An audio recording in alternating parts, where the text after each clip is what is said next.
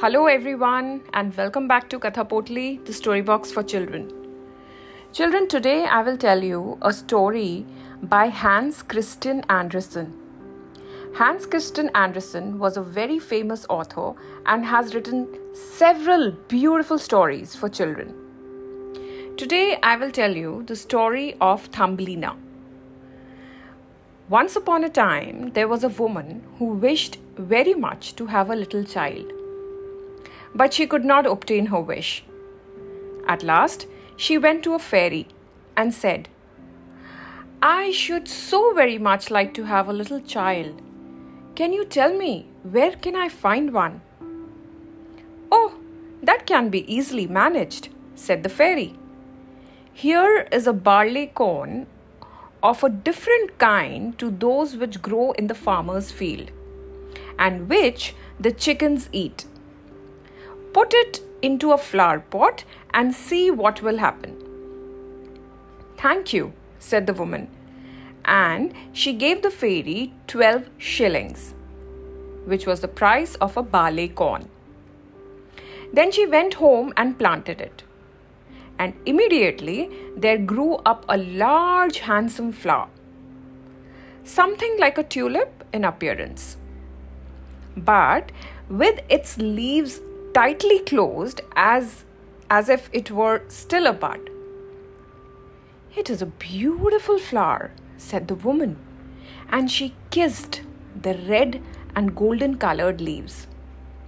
And while she did so, the flower opened, and she could see that it was a real tulip. Within the flower, upon the green velvet stamens, sat a very delicate and graceful little maiden. She was scarcely half as long as a thumb, and they gave her a name of Thumbelina, which meant tiny because she was very small. A walnut shell, elegantly polished, served her for a cradle. Her bed was formed of blue violet leaves with a rose leaf for a counterpane. Here she slept at night, but during the day she amused herself on a table where the woman had placed a plateful of water. Round this plate were wreaths of flowers with their stems in the water, and upon it floated a large tulip leaf, which served tiny for a boat. Here the little maiden sat and rowed herself from side to side with two oars made of white horse hair. It really was a very pretty sight. Tiny could also sing so softly and sweetly that nothing like her singing had ever before been heard. One night, while she was laying down in her pretty bed, a large, ugly, wet toad crept through a broken pane of glass in the window and leaped right upon the table where Thumbelina lay sleeping under her rose leaf quilt. Hmm, what a pretty little wife this would make me make for my son, said the toad. And she took up the walnut shell in which Thumbelina lay asleep and jumped through the window with it into the garden. In the swampy margin of a broad stream in the garden lived the toad with her son. He was uglier even than his mother, and when he saw the pretty little maiden in her elegant bed, he could only cry, Croak, croak, croak. Don't speak so loud. She will wake up, said the toad and then she might run away, for she is as light as swan's down. We will place her on one of the water lily leaves out in the stream. It will be like an island to her. She is so light and small, and then she cannot escape. And while she is away, we will make haste and prepare the state room under the marsh, in which you are to live when you are married. Far out in the stream grew a number of water lilies with broad green leaves, which seemed to float on the top of the water. The largest of these leaves appeared farther off than the rest, and the old toad swam out to it with a walnut shell in which little Thumbelina lay still asleep. The tiny little creature woke very early in the morning and began to cry bitterly when she found where she was. For she could see nothing but water on every side of a large green leaf, and no way of reaching the land. Meanwhile, the old toad was very busy under the marsh, decking her room with the rushes and wild yellow flowers to make it look pretty for her new daughter in law. Then she swam out with her ugly son to the leaf on which she had placed poor little Thumbelina. She wanted to fetch the pretty bed that she might put it in the bridal chamber to be ready for her. The old toad bowed low to her in the water and said, Here is my son. He will be your husband, and you will live happily in the marsh by the stream. Croak, croak, croak was all her son could say for herself, himself. So the toad took up the elegant little bed and swam away with it, leaving Thumbelina all alone on the green leaf, where she sat and wept. She could not bear to think of living with the old toad and having her ugly son for her husband. The little fishes who swam about in the water beneath had seen the toad and heard what, he, what she said. So they lifted their heads above the water to look at the little maiden. As soon as they caught sight of her, they saw she was very pretty. And it made them very sorry to think that she must go and live with the ugly toads. No, it must never be. So they assembled together in the water, round the green stalk which held the leaf on which little maiden stood, and gnawed it away at the root with their teeth. Then the leaf floated down the stream, carrying Thumbelina far away out of the reach of land. Thumbelina sailed past many towns, and the little birds in the bushes saw her and sang, What a lovely creature! So the leaf swam away with her farther and farther till it brought her to another land. A graceful little white butterfly constantly fluttered around her and at last alighted on the leaf. Thumbelina pleased him, and she was glad of it, for now the toad could not possibly reach her, and the country through which she sailed was beautiful. And the sun shone upon the water till it glittered like liquid gold. She took off her girdle and tied one end of it round the butterfly and the other end of the ribbon she fastened to the leaf, which now glided on much faster than ever, taking little Thumbelina with it as she stood. Presently, a large cockchafer flew by. The moment he caught the sight of her, he seized her around her and de- her, uh, seized her round her delicate waist with his claws and flew with her into a tree. The green leaf floated away on the brook, and the butterfly flew with it, for he was fastened to it and could not get away. Oh, how frightened little Thumbelina felt when the cockchafer flew with her to the tree. But specially was she sorry for beautiful white butterfly which she had fastened to the leaf, for if he could not free himself, he would die of hunger. But the cockchafer did not trouble himself at all about the matter. He seated himself by her side on a large green leaf, gave her some honey f- from the flowers to eat and told her she was very pretty, though not in the least like a, a cockchafer. After a time, all the cockchafers turned up their feelers and said, She has only two legs. How ugly that looks! She has no feelers, said another. Her waist is quite slim. Pooh! She's like a human being. Oh, she's ugly, said all the lady cockchafers, although Thumbelina was very pretty. Then the cockchafer who had run away with her believed all the other when they said she was ugly and would have nothing more to say to her and told her she might go where she liked. Then he flew down with her from the tree and placed her on a daisy. And she wept at the thought that she was so ugly.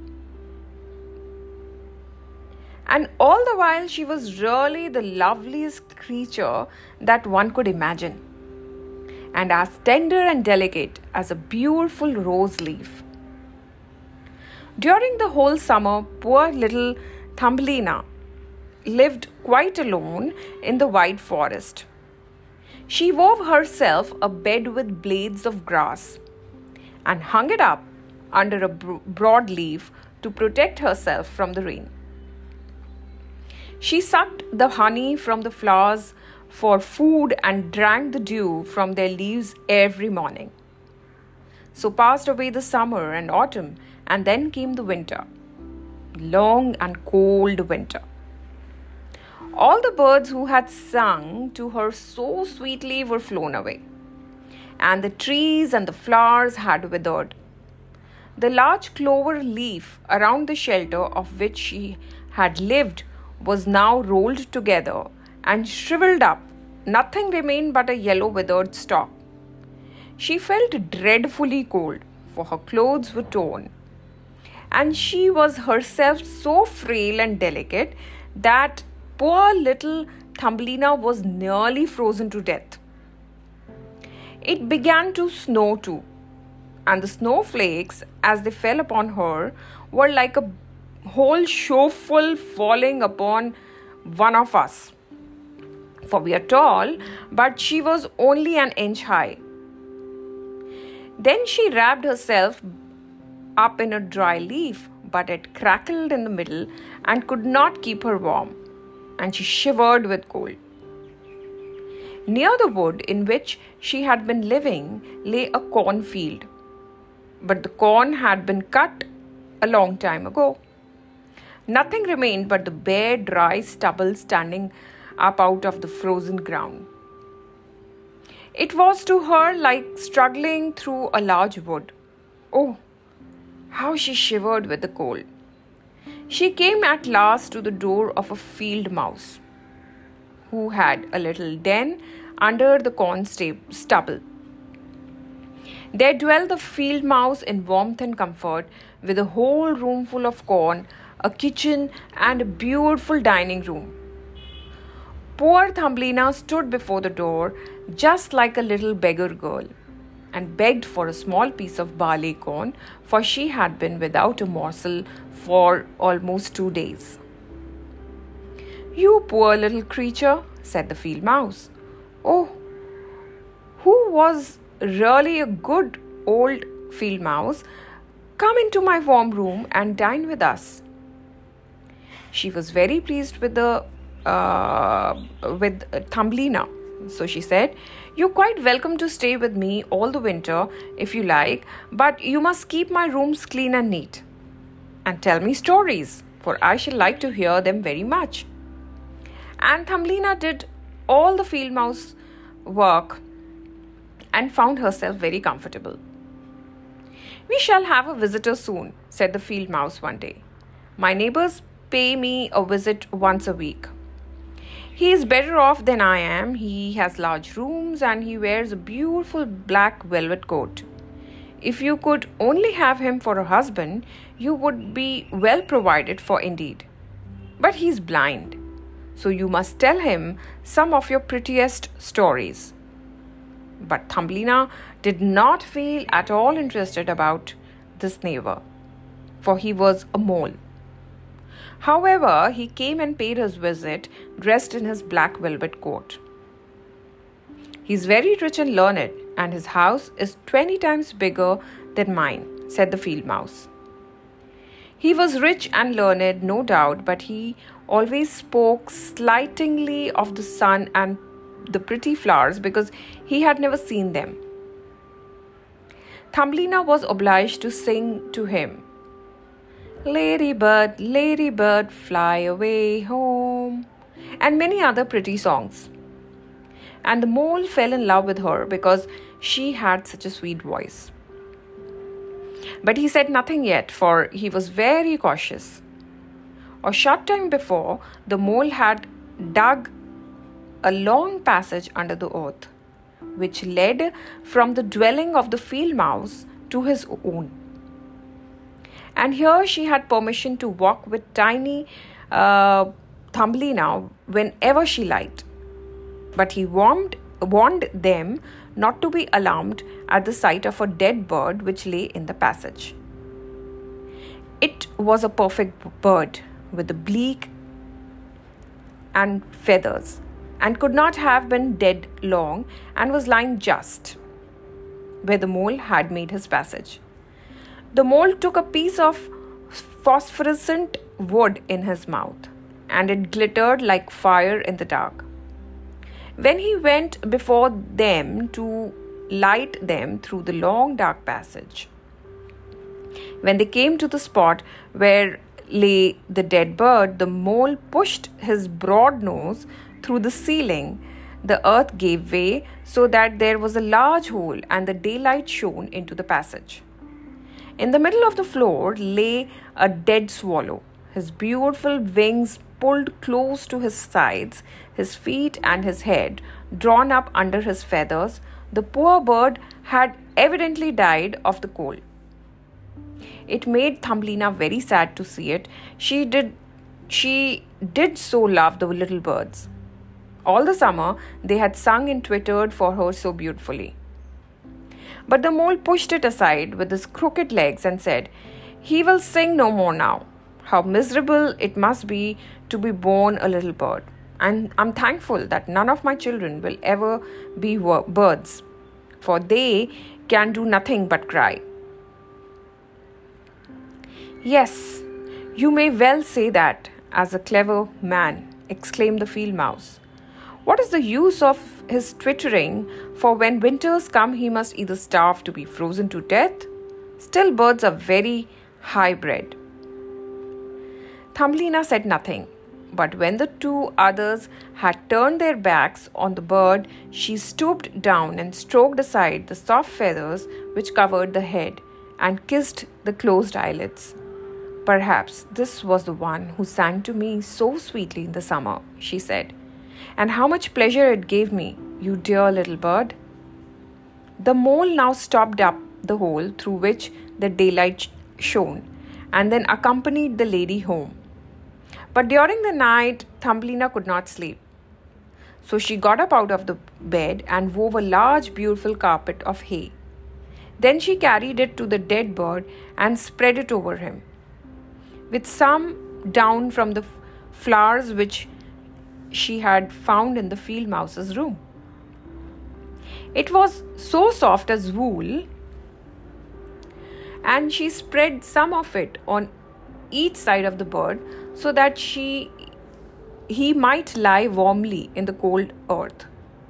Farewell, you pretty little bird, she said. Farewell. Thank you for your delightful singing during the summer when all the trees were green and the warm sun shone upon us.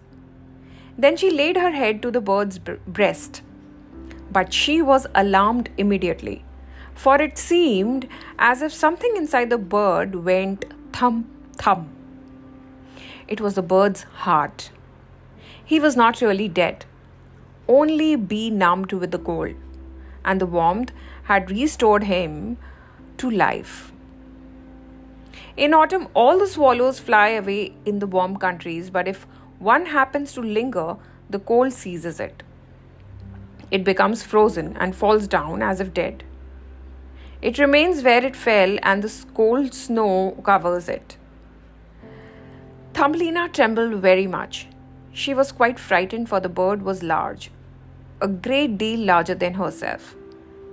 She was only an inch high, but she took courage, laid the wool more thickly over the poor swallow, and then took a leaf which she had used for her own counterpane and laid it over the head of the poor bird. The next morning she again stole out to see him. He was alive but very weak. He could only open his eyes for a moment to look at Thumbelina, who stood by holding a piece of decayed wood in her hand, for she had no other lantern. Thank you, pretty little maiden, said the sick swallow.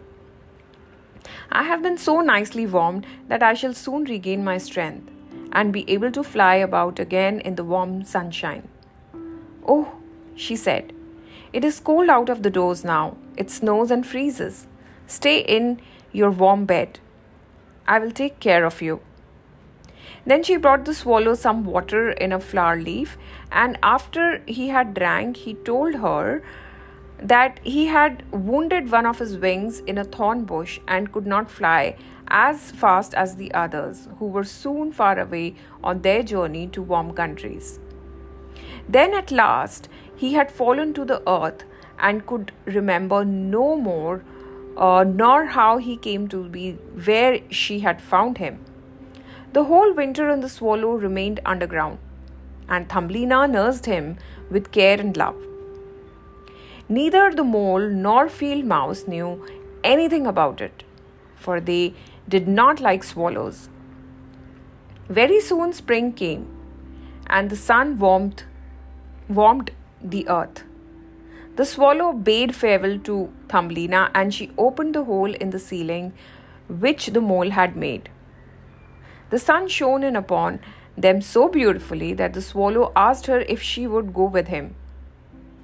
She could sit on his back, he said, and he would fly away with her into the green woods.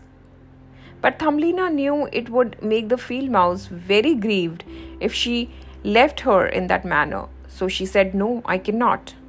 Farewell then, farewell. You good pretty little maiden, said the swallow, and he flew out in the sunshine. Thumbelina, Thumbelina looked after him, and the tears rose in her eyes. She was very fond of the poor swallow. Tweet, tweet, sang the bird as he flew out in the green woods, and Thumbelina felt very sad. She was not allowed to go out in the warm sunshine. The corn, which had been sown in the field over the house of the field mouse, had grown up high into the air and formed a thick wood to Thumbelina, who was only an inch in height. You're going to get married, Thumbelina, said the field mouse. My neighbor has asked for you. What good fortune for a poor child like you. Now we will prepare your wedding clothes.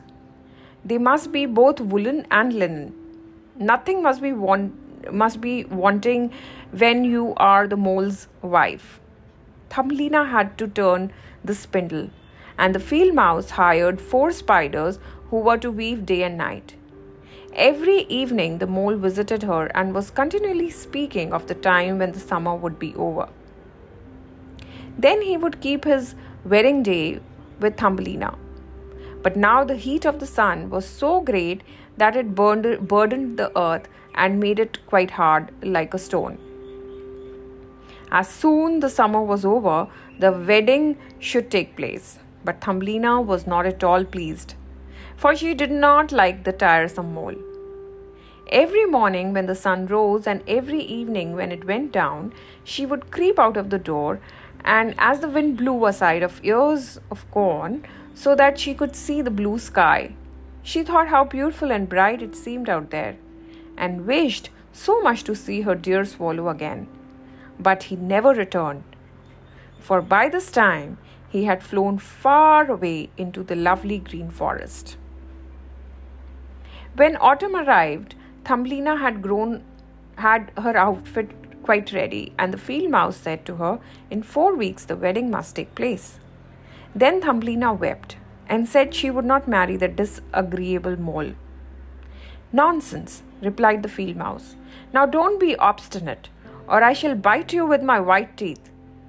He is very handsome mole. The queen herself does not wear, wear more beautiful velvets and furs. His kitchen and cellars are quite full.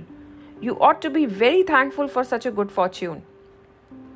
So the wedding day was fixed, on which the mole was to fetch Thumbelina away to live with him, deep under the earth, and never again to see the warm sun, because he did not like it. The poor child was very unhappy at the thought of saying farewell to the beautiful sun, and as the field mouse had given the, her the permission to stand at the door, she went to look at it once more. Farewell, bright sun, she cried, stretching out her arms towards it. And then she walked a short distance from the house, for the corn had been cut, and only the dry stubble remained in the fields. Farewell, farewell, she repeated, twinning her arm around a little red flower that grew just by her side. Greet the little swallow from me, if you should see him again. Tweet, tweet, sounded over her head suddenly. She looked up, and there was the swallow himself flying close by. As soon as she spied uh, Thumbelina, he was de- delighted. And then she told him how unwilling she felt to marry the ugly mole and to live always beneath the earth and never to see the bright sun any more. And as she told him, she wept. Cold winter is coming, said the swallow, and I'm going to fly away into the warm countries. Will you go with me? You can sit on my back and fasten yourself on with your sachet. Then we can fly away from the ugly mole and his gloomy rooms far away over the mountains into warmer countries where the sun shines more brightly than here, where it is always summer and the flowers bloom in greater beauty. Fly now with me, dear little Thumbelina, you saved my life when I lay frozen in the dark passage. Yes, I will go with you, said Thumbelina, and she seated herself on the bird's back with her feet on his outstretched wings and tied her girdle to one of his strongest feathers. Then the swallow rose in the air and flew over forest and over sea, high above the high mount, highest mountains covered with eternal snow. Thumbelina would have been frozen in the cold air, but she crept under the bird's warm feathers, keeping her little head undercovered, so that she might admire the beautiful lands uh, over which they passed. At length, they reached the warm countries where the sun shined brightly and the sky seemed so much higher above the earth. Here on the hedges and by the wayside grew purple, green, and white grapes.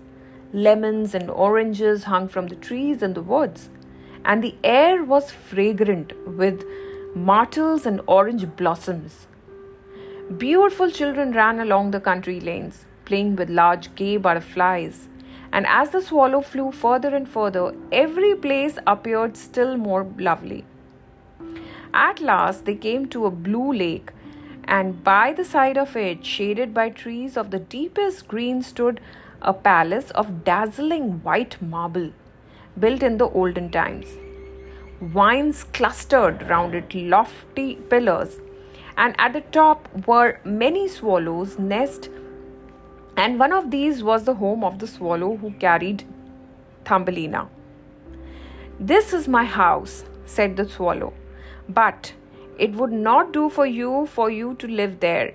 You would not be comfortable. You must choose for yourself one of those lovely flowers, and I will put you down upon it. And then you shall have everything that you wish to make you happy. That will be delightful, she said, and clapped her little hands for joy. A large marble pillar lay on the ground, which, in falling, had been broken into three pieces. Between these pieces grew the most beautiful large white flowers. So the swallow flew down with Thumbelina and placed her on one of the broad leaves. But how surprised she was to see in the middle of the flower a tiny little man, as white and transparent as if he had been made of crystal.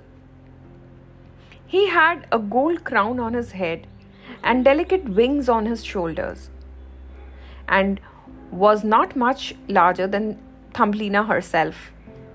He was the angel of the flower, for a tiny man and a tiny woman dwell in every flower, and this was the king of them all. Oh, how beautiful he is, whispered Thumbelina to the swallow. The little prince was at first quite frightened at the bird, uh, who was like a giant compared to such a delicate little creature as himself. But when he saw Thumbelina, he was delighted and thought her the prettiest little maiden he had ever seen. He took the gold crown from his head and placed it on hers and asked her name and if she would be his wife and queen over all the flowers. This certainly was very different sort of husband of the son of a toad or the mole with my black velvet and fur.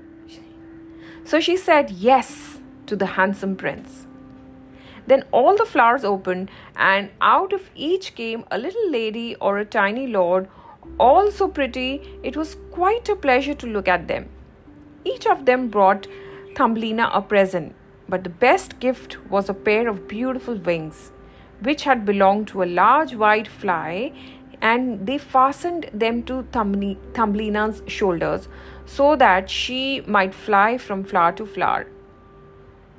Then there was so much rejoicing, and the little swallow who sat above them in his nest was asked to sing a wedding song, which he did as well as he could.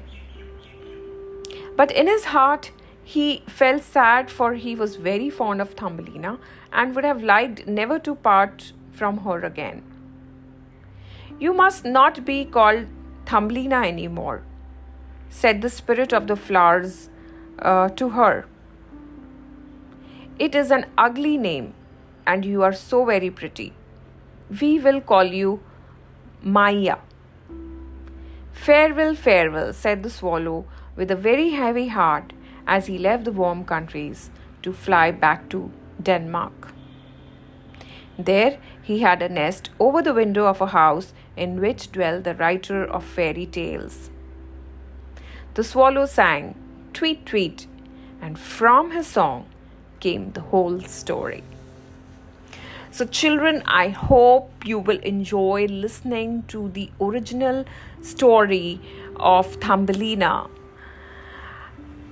Stay tuned for more such stories and subscribe to the podcast. Bye.